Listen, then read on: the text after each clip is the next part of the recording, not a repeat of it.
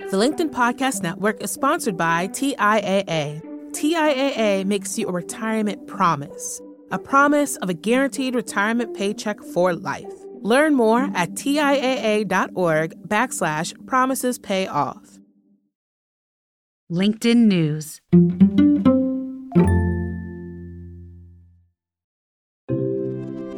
From the news team at LinkedIn, I'm Jessi Hempel, and this is Hello Monday. It's our show about the changing nature of work and how that work is changing us. I've got this really good friend, Erin, who always wanted to be a doctor as long as I have known her, and it's been a really long time. I met her in college, where she was always knee deep in organic chemistry books. Erin went to med school, and then she did her residency, and she spent years working as an ER doc. In fact, she's still doing it. But recently, Erin's come to a realization. It's been building for a long time, but the pandemic definitely exacerbated it. She doesn't like her job. In fact, Erin doesn't want to practice medicine at all. She doesn't even know exactly what she wants to do, but just not that. So, what do you do when you get to the middle of your career and you decide you need a change? Maybe you're lucky enough to know what you want to do, more likely, like Erin, you know what you don't want to do. Today, we're going to talk about how you reinvent yourself. Our guest is Herminia Ibarra. She's a professor of organizational behavior at London Business School. Herminia has been thinking and teaching about making these kinds of transitions for decades. And she has just released an updated version of a book that first published 20 years ago. It's called Working Identity unconventional strategies for reinventing your career. Herminia will help us better understand the connection between our work identity and our very ability to change. She'll push us to rethink what it means to network and who we should be networking with. And she'll give us practical tips for how to expand our imagination as we think of those next steps and to move toward change even before we know exactly what we want to do. Here's Herminia the thing that really hit me over the head when I was doing the study for working identity is exactly what you said. People know what they don't want anymore, what doesn't suit them anymore. But what keeps them from getting started is that they don't know mostly what they want to do instead. And so they don't know where to start. What's the method? And what's really important to know is that this is a discovery process. It's not a change from A to B and it's not a leap. It's a discovery process that you have to embark on from wherever you are. If you have a clear idea about what you want, then you have a better sense of how to network, how to get some experience. If you don't, you have to start by first of all getting what I call getting out of the house, which is getting outside of your usual circle, outside of your colleagues at work. Go to something that attracts you, a conference, a book club. Start getting out, talking to people about what they do, following your nose, seeing what interests you, volunteer for something. But it really is about bumping up against ideas at the very beginning. When we're talking about career change, we're talking about moving to something that's completely different than what you used to do. But you can't do that if you don't have the skills, if you don't have some experience, if you don't have vocabulary. That's why, in the best of all possible cases, the people for whom this was smoothest, even though it was still complicated and confusing and tricky, they started something on the side out of an interest. Sometimes it was never meant to be a new career, it was just a hobby or some kind of passion. And over time, it grows into something that becomes viable as a next career. That's the ideal way. I, I mean, that seems yeah. like the ideal way because it, there's safety in that, right? Like you maintain your income and you maintain your identity while exploring something else. It seems great. It's still tough when you're going through it. I don't know why. What popped into my mind was someone I knew. I lived in Paris for a long time. She had worked in the business world as a manager and but her passion was in gemology and jewelry and she started a, a very high end kind of gallery for jewelry for very artisanal jewelers I think she did double duty for at least eight years. Her passion, her next career was her moonlighting gig for a very long time. I want to just pause here and note how hard that is, how much work is involved in essentially a side project or essentially working two jobs at the same time for eight years. That's not nothing. And I think as I think about that work, a lot of us are willing to do that work if we know that it's going to end up in a career in gem, gem gemology. Is that what the field is? Gemology. I think I said it right. I'm not even sure. I mean, uh, I I love the fact that it is um, so unusual to me that I don't even know how to say it on the air. But if I knew that it was going to work out, I would do it. Right.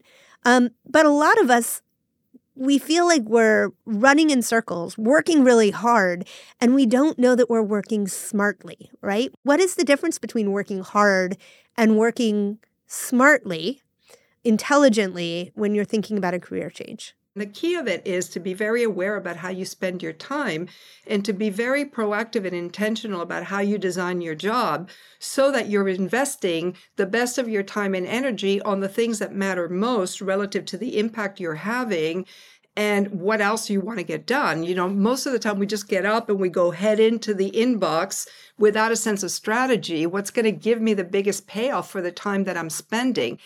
But you know, I when it comes to career change, I found that it's really chicken egg.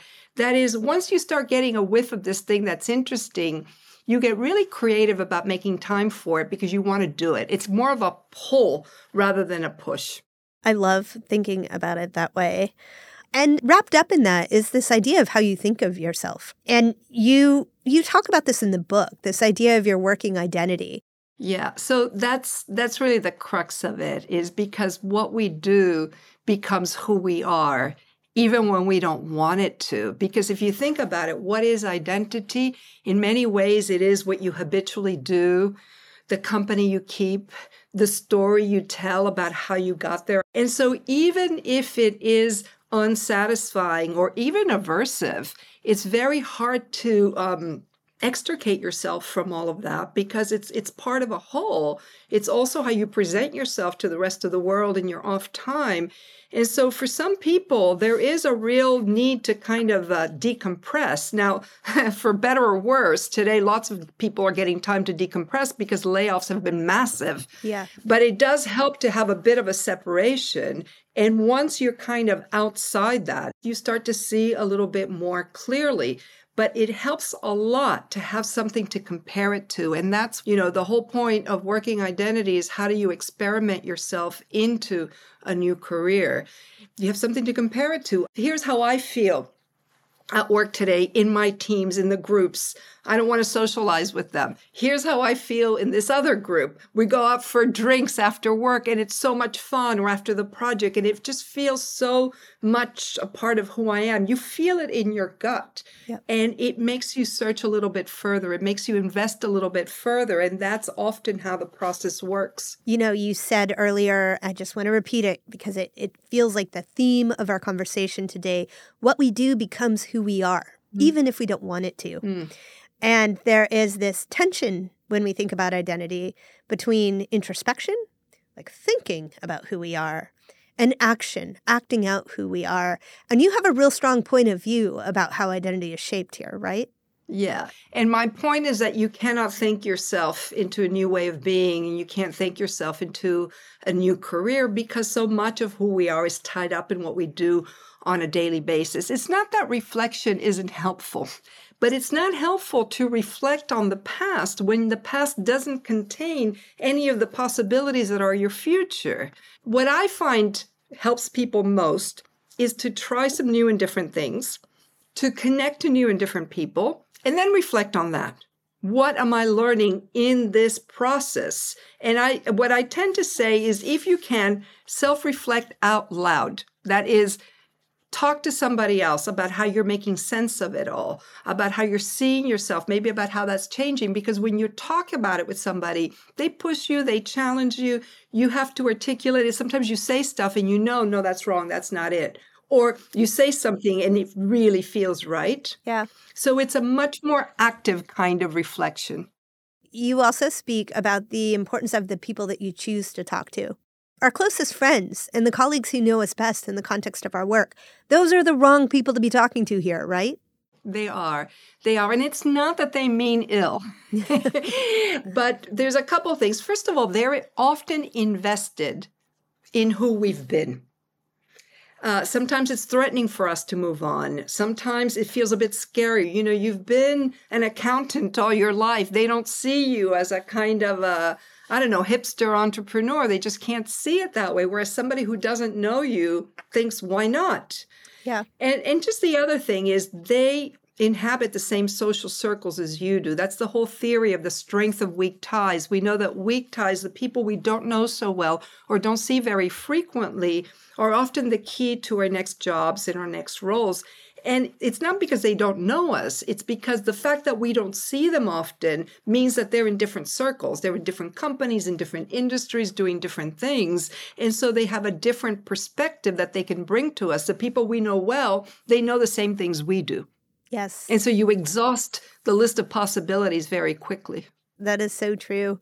Um, but it takes a certain chutzpah to reach out for help to the people that we don't know as well. Do you have any? So there's a trick, and this is something that I've discovered more recently, and it's something that I've added into the new version of working identity because that's absolutely true. The hook is, or the trick is, we know lots of people that we've lost track of, that we've known, that we've worked with in the past, but they've moved on, they've gone somewhere else, and we've lost track of them. We haven't seen them for a few years. These are called your dormant ties, your dormant ties, your latent network, people that you're not actually interacting with.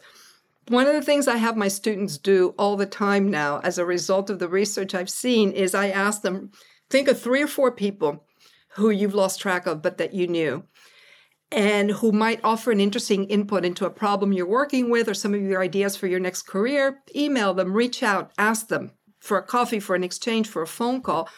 And what the research has shown is that what you get back from these dormant ties is more novel and more useful than what you get from the usual suspects. And again, it's because they're in different circles. So they're going to have a different perspective. They'll have seen different things. That's an easier place to get started if the networking seems scary. Yeah. You got to get your feet wet. Reach out to people you've lost track of, but who know most of them say, "Oh, Herminia, fantastic. Great to hear from you. How have you been?" And it is it is absolutely true that whatever you're afraid will happen, what usually happens when you reach out to someone that you haven't heard from in a while or that haven't heard from you in a while is that they they're really happy to hear from you. We're going to take a quick break here. We'll be right back with more from Herminia Ibarra. The LinkedIn Podcast Network is sponsored by TIAA. In the last 100 years, we've seen financial markets swing, new currencies come and go, decades of savings lost in days, all showing that a retirement plan without a guarantee, quite simply, isn't enough. So, more than a retirement plan, TIAA makes you a retirement promise. A promise of a guaranteed retirement paycheck for life. A promise that pays off. Learn more at TIAA.org backslash promises pay off. Hi, I'm Tomer Cohen, LinkedIn's Chief Product Officer. On my podcast, Building One, we dive deep into what it takes to build great products. Recently, we had Zach Perret, the CEO of Plaid, and he shared about his struggles building a financial app for consumers and how he was able to turn it all around with a critical pivot. Take a listen. I personally couldn't resonate as much with the consumer set that we were trying to reach. I just didn't have that level of empathy. When we made the shift to building a B2B product, though, I was building the product that I wanted. My co founder and I were creating the product that we wanted ourselves, and we had so much empathy for what that product was. Such a great insight. You know, in that sense, we got lucky because we were, we were creating a thing for ourselves. And then the people that we were talking to also had the same problems we did. They were fintech developers. We'd been a fintech developer, uh, we'd been trying to build a fintech product for a year. And so we had such deep empathy. We had such a clear ability to. If you want to hear more of Zach Perret's story and the lessons that follow, listen and subscribe to my podcast, Building One. And we're back. Today's conversation goes deep on the connections between how we think about our work identities and how we can make big changes. Herminia talks about three periods within any career shift. She calls them build, pivot, and leverage. I asked her to walk us through these stages. Once again, here's London Business School professor Herminia Ibarra. So, build is you are a novice. You're a novice. You're getting just started out. Most of the time, we associate that with young people. Uh, but when we're trying to move into something very, very different, it is a pivot. You're building new expertise, you're building new networks, you're building new skills, you're building new vocabulary. And you are most often willing to start lower to be a novice in order in order to do that now most of the time what i have focused on is the pivot and the and the leverage Sure. although when you pivot to something pretty different in later mid-career Right. it feels like a build although part of the trick is figuring out how to leverage what you've done in the past and apply it in a very different context To sort of r- review everything that you have done through a new lens to understand where you were perhaps subconsciously building already for the pivot that you're taking on. Yes, or building some less tangible skills, more broadly applicable things. It's an aspect of pivot and build. I'll give you another example. Uh, someone who I interviewed who had worked as a money manager way into mid career.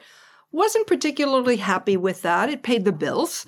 Uh, she had thought that what she really wanted to do was something in the interior design space and had taken courses. It was really kind of like her passion and hobby. But the more she dabbled in it, the more she realized that she was never going to make a living out of that. There's just too much competition, not enough distinctive advantage for her. Right. And uh, in her case, and this is kind of unusual, something did kind of come in somewhat out of the blue. One of her clients, uh, who had an independent film company, asked her to run it from the financial point of view. Hmm. And this was a pivot to the film industry for her, but a pivot in which she was really building on her past skills in finance and also the relationship that she had built with this person over the years in a very different capacity. So it's both a pivot and a building or leveraging of the past skills that she had. Oftentimes it's it's a little bit of each. Yeah. Where I talk about leverage, I see more leverage a little bit in later career. I don't know if you see the same, but a lot of people move into roles in advisory and in coaching in the industries in which they've worked. I mean, so many people, there's so much demand for this, right? Right. Or teaching. They are adding a skill that they need to build, but they're also leveraging everything they've done before, all of that past experience, in order to be able to provide something distinctive to their to their clients. So part of what I'm saying is these three things actually get quite mixed up when we're coming to it with a, some degree of experience in mid-career. I think one of the challenges of making a mid career switch and something that people resist is the idea that you're going to have to be a novice again. If you take up in an Yeah. entirely new industry, there will be people much younger than you who have made different choices earlier in their lives who are far ahead of you. And that can be a hard pill to swallow. Uh, Why? Why can why is that so hard? You know, I think our sense of identity is also caught up in status. I think that's part of it. The other part is this kind of um, sunk costs. Yeah. If I can't use what I've invested in for so long, it's like throwing it away. I had somebody who was a brain surgeon. I forgot how many years he trained as a doctor, and he really didn't like being a brain surgeon. He wanted to be a policy wonk in healthcare. but it was just such a big investment to throw away. He did a mid career program to kind of make the switch, but he couldn't do it. He went back to medicine and then actually took much smaller steps, smaller steps, first into management, into different areas until he was finally able to get more involved in the kind of big picture thinking about the healthcare world side of things. I actually want to go deep on that example a second because it's a great example. So, a brain surgeon obviously is somebody who spends so much time before they ever get to the operating room training to be able to do that thing. And then you get there and you don't like it. I, I can't imagine. Like, that'd be awful. Um, and then he tried to make a big leap. Why didn't that first big leap work? Because all his job offers were in the same thing he was doing already. And this Right. is a thing I see a lot too. There's a lot of one year mid career programs. I teach mid careers also who, who stop working for a year as a way of making that pivot. It's, it's never enough. Career changes take at least three years, one way in one way, shape, or form. And so oftentimes you have to take baby steps towards um, you know, for some people, it makes a lot more sense to go back to what they were doing, get the salary that's commensurate with where they are, but be a lot smarter Right. about how they're doing the job. Right. Carve out a little bit of time, take some courses, keep the networking, maybe do some side advisory, volunteer, and eventually work their way. In his case, in, in this person's case, he moved into a, a management job at a hospital. He moved to a, a surgeon capacity at a place where he knew there was some potential to do senior management. Yep. And then via his extracurricular activities, he built the network and satisfied the itch around the more intellectual policy issues around healthcare. And I, I don't know what step he's gone through next. The last time I spoke to him was a couple of years ago, but he was really able to move into something much closer. But it had taken him a number of years and steps. You know, there's also the getting kids through college part of things. You know, there was a time when he was not willing to go down the pay scale. I, I don't think the move to management had such a big dent. Uh, but there were a lot of factors coming into play into these decisions as they do at mid career. It's not just about the work, it's about the whole life. Well, I'm really glad you brought up pay because a lot of times things that we would prefer do in life involve more risk and sometimes pay not nearly as well. Think about that documentary filmmaker you spoke about earlier. Um, how do you Well, she's rethinking it. she's rethinking it. well, but how how do you counsel people to think about pay? And pay is both related to getting our kids through college, yes, and also related to identity and status and how we think of ourselves. Absolutely. Absolutely. So, look, I'm not going to minimize pay. It's really important. But there's also a flip side. Like a lot of people fantasize if only I could be a full time writer, I'd be so happy, but I can't because I can't give up the paycheck. But in fact, they'd be miserable or they can't do it. And so this is where experimenting comes into play because I've seen a lot of people take their passion thing and do it over the course of a sabbatical or try to do it more seriously on a daily basis writing and decide this is not for me. This is a hobby. This is an interest. This is not a career. So be careful with this. I'd love to do it but i can't afford it. Uh, you know nonprofits it's another thing. A lot of people think i'll find my purpose working for a nonprofit. They go and it drives them crazy. And so check it out as closely as you can and don't tell me you'd you'd be a writer if you could if you never take out the pen or the laptop if you can't squeeze out a couple of hours a week to dabble in it. You've got to dabble. So that's that's one thing. Herminia, I love that example because I am in many ways that person. I have this great job that I actually love quite a bit, right? I host this podcast, I work at this tech company, but I always said, ugh, I just, if only I could write a book. But you know, I've got kids, I support my family. So then during the pandemic, I had a very enterprising agent who sold a book on my behalf, and I finally had the opportunity to write it. Loved writing it, had a great experience, hated selling it and promoting it. The book did fairly well, and people keep saying to me, Well, are you going to write another book? And my answer is, Oh, nope, I learned that was just a passion. I'm going back to my day job. I love my day job. It turns out I didn't really like doing that thing that I spent my whole life thinking I wanted to do. i've seen so many instances of that i've seen so many instances of that Yeah. so there you go i might have to use you as an example in the future Well, so so anyways, that was the first thing and you started to say the other thing I think related to pay. The other thing is, and th- this is this is a complicated thing, uh, and I've seen it be very complicated in the United States. So in England or in Europe, where I lived before, healthcare is not tied to your job. And so that's one less thing to keep you handcuffed to a job that you don't love.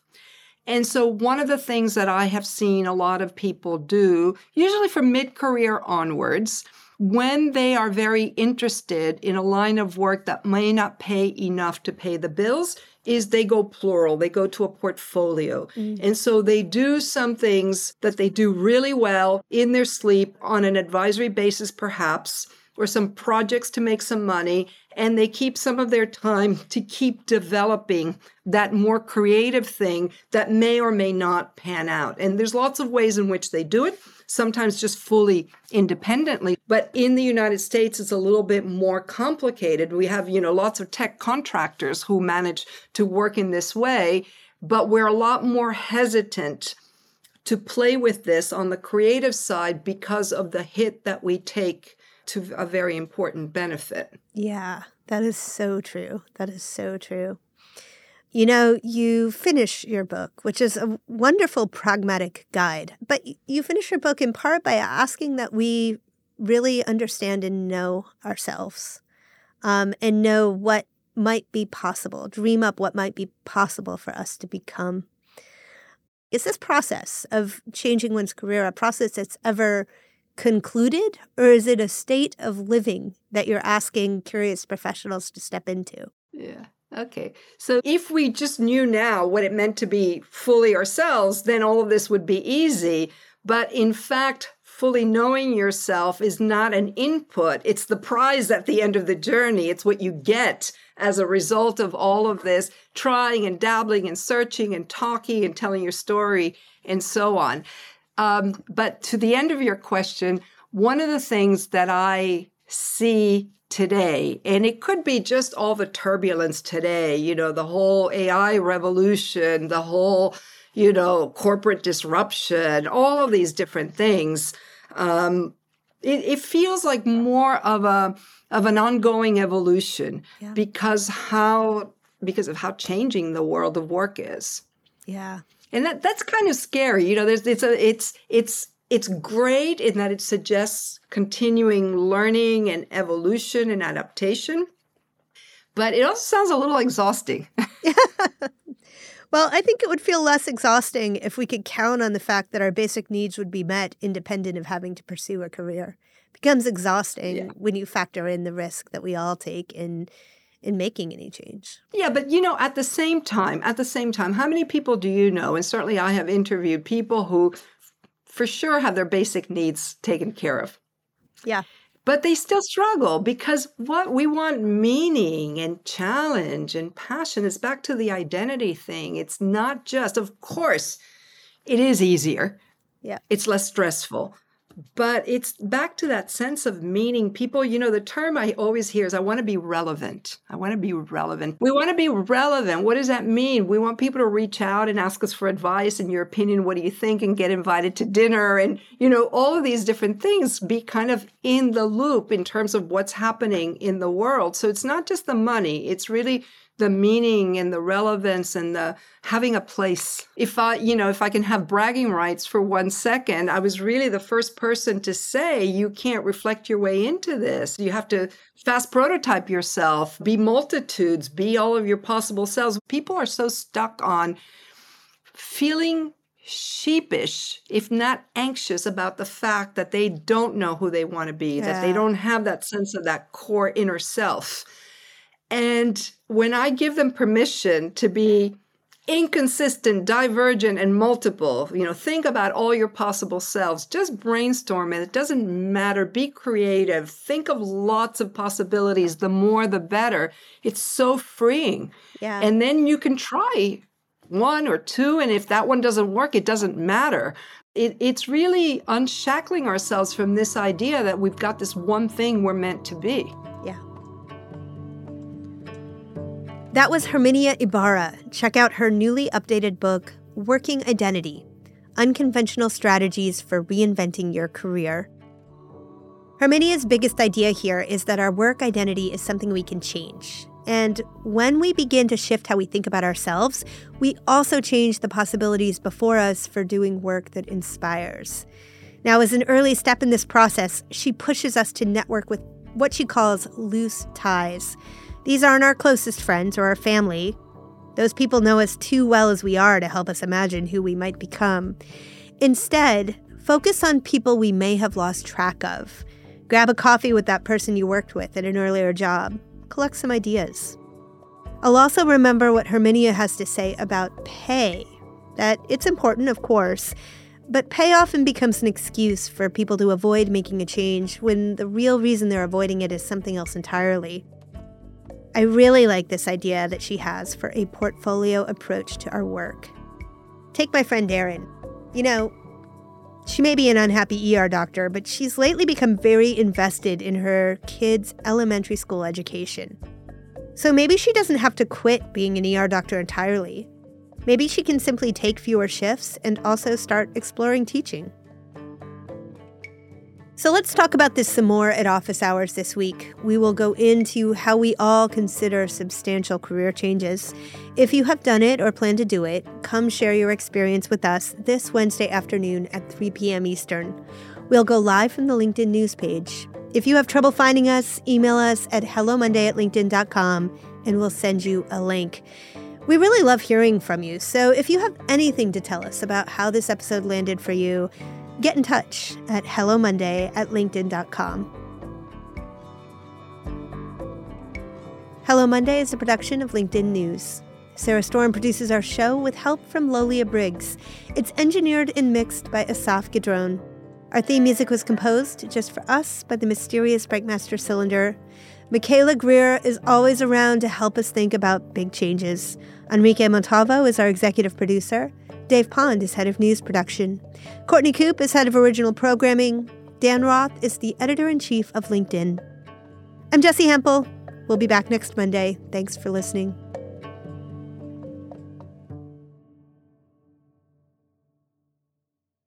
I have a jacket, but I think it's better to look informal, don't you think? I think so. Um, in fact, in fact, I think we may be wearing the same thing. So uh, you've you have hit the jackpot. You've worn exactly the right outfit for the podcast. Good, good, good. Mm-hmm. It's a, there was a uniform.